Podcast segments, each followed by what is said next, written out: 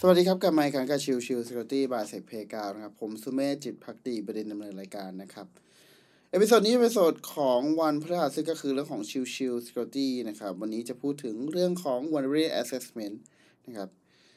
คือด้วยความที่ในช่วงสัปดาห์ที่ผ่านมา ผมเจอเรื่องของการทำ one way assessment แย่ๆ ขึ้นมาก็เลยขอมาเล่าสู่กันฟังแล้วกันว่าจริงๆแล้ว one way assessment จริง ๆ มันคืออะไรนะครับ คือถ้าเรามาลองพูดถึงเรื่องของ Vulnerability Assessment เนี่ย มันคือการสแกนหาช่องโหว่โดยใช้เครื่องมือต่างๆ ไม่ว่าจะเป็นตัวของ Open Source หรือจะเป็นตัวของ Enterprise เองก็ตามถูกไหมครับทั้งนี้เนี่ยเรื่องของการใช้งานตัวของ Vulnerability Assessment ก็จะมีเรื่องของการใส่ตัวของ Username Password ในการ Authentication แล้วก็ทำการสแกนเข้าไปถูกไหมครับ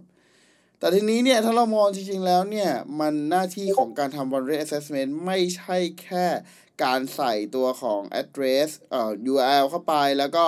หรือหรือ domain เข้าไปนะครับ แล้วก็กด start มันไม่ได้มีแค่นั้นครับ มันมีเรื่องของการปรับจูนด้วยว่าโอเค ตัวของฟีเจอร์ไหนจะไม่ใช้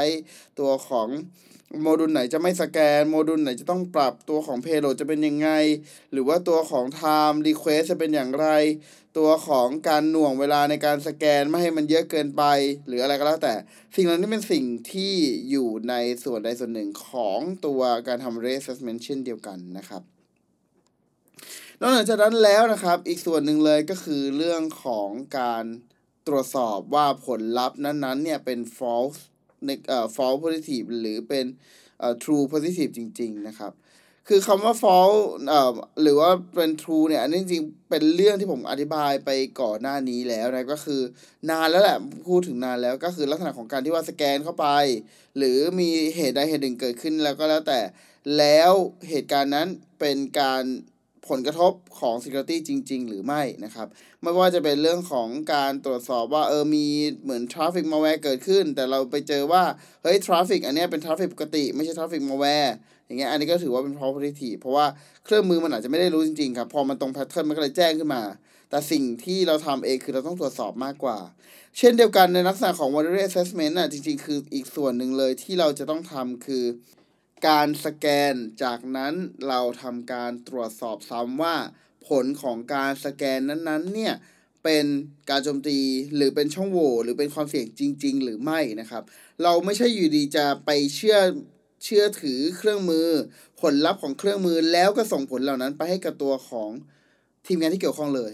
นะครับ เพราะสิ่งหนึ่งเลยที่เวลามีการแจ้งเรื่องของ vulnerability assessment มา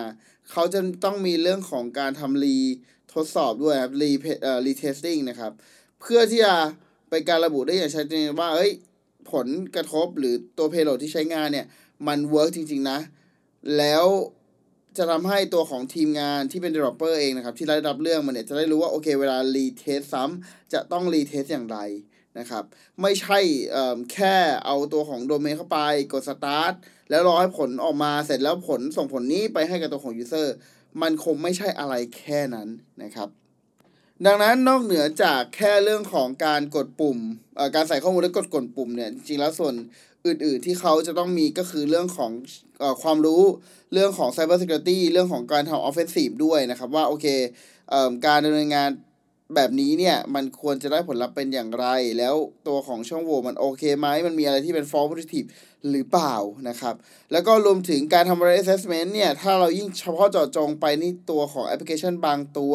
ยกตัวอย่างเช่น CMS บางเจ้าหรืออะไรเงี้ยครับย้ำว่าบางเจ้าเนาะคือตัวของ vulnerability assessment หลาย ๆ ครั้งเราก็จะมีเรื่องของครอบคลุม signature ครอบคลุมที่จะเป็นการโจมตี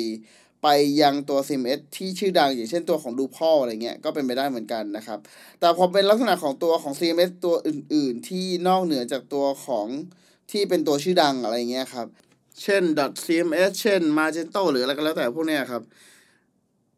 เครื่องมือในการทำ vulnerability assessment ธรรมดาทั่วไปอาจจะไม่เจอช่องโหว่อะไรเลยก็ได้นะครับ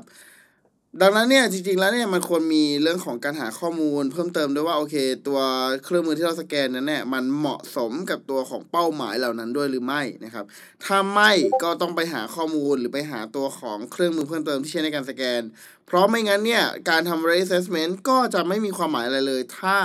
ยังคงใช้แอปพลิเคชันในการสแกนเนี่ยเป็นตัวที่แบบเป็น generic ธรรมดาทั่วไปเป็น normal ธรรมดาทั่วไป แต่กลับกลายเป็นว่าเขาไม่ได้รู้จักแอปพลิเคชันนั้นๆจริง ๆนะครับ ซึ่งในในส่วนเนี้ยมันเป็นส่วนที่ควรจะเข้าใจและควรจะรู้เอ่อหมายถึงว่าทางทีม